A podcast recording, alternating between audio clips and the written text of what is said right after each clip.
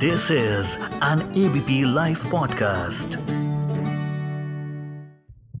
Health Mantra. महिलाओं की menstrual cycle पर थायराइड हार्मोन का या थायराइड फ़ंक्शन का क्या प्रभाव पड़ सकता है आज हम यही डिस्कस करेंगे मेरा नाम है डॉक्टर नूपुर और मैं वेल वुमेन क्लिनिक की फाउंडर हूँ जैसा कि आप सब जानते हैं थायराइड ग्लैंड एक बटरफ्लाई शेप ग्लैंड है जो आपके नेक के सामने होता है। और ये बहुत ही इम्पोर्टेंट रोल प्ले करता है in reproductive health of women और जब भी इसका डिसफंक्शन है, यानी कि प्रोडक्शन बहुत कम है या बहुत ज़्यादा है, उससे मेंस्ट्रुअल साइकिल पर प्रभाव पड़ता है।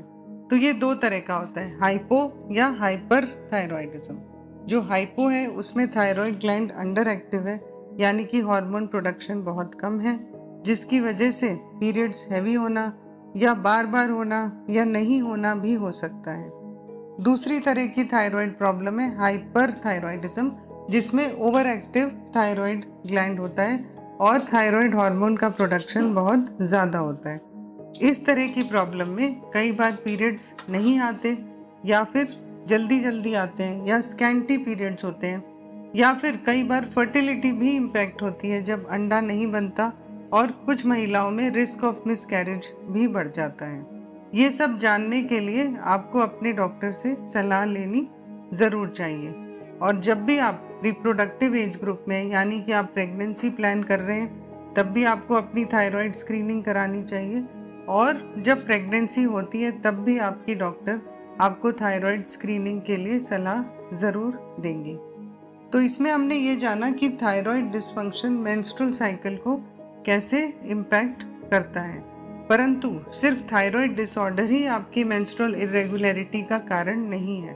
उसके अलावा बहुत से दूसरे कारण हैं। इसीलिए आपको अपनी गायनी डॉक्टर के द्वारा चेकअप करना चाहिए और पेल्विक एग्जामिनेशन अल्ट्रासाउंड या फिर जो भी वो टेस्ट एडवाइस करें, वो करके अपना कारण, जो पीरियड डिस्टर्बेंस का कारण है, वो जानना ज़रूरी है, जब तक हम अंडरलाइन कॉज को आइडेंटिफाई नहीं करेंगे, तब तक हमारे पीरियड की प्रॉब्लम की सॉल्यूशन जो है, वो नहीं निकलेगा।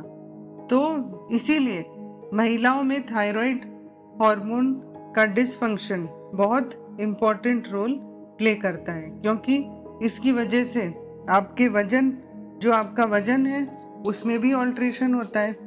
प्रेगनेंसी प्लानिंग को भी ऑल्टर करता है फर्टिलिटी को भी ऑल्टर करता है और प्रेगनेंसी आउटकम भी इस पर डिपेंड करता है। Thank you this is an ABP live podcast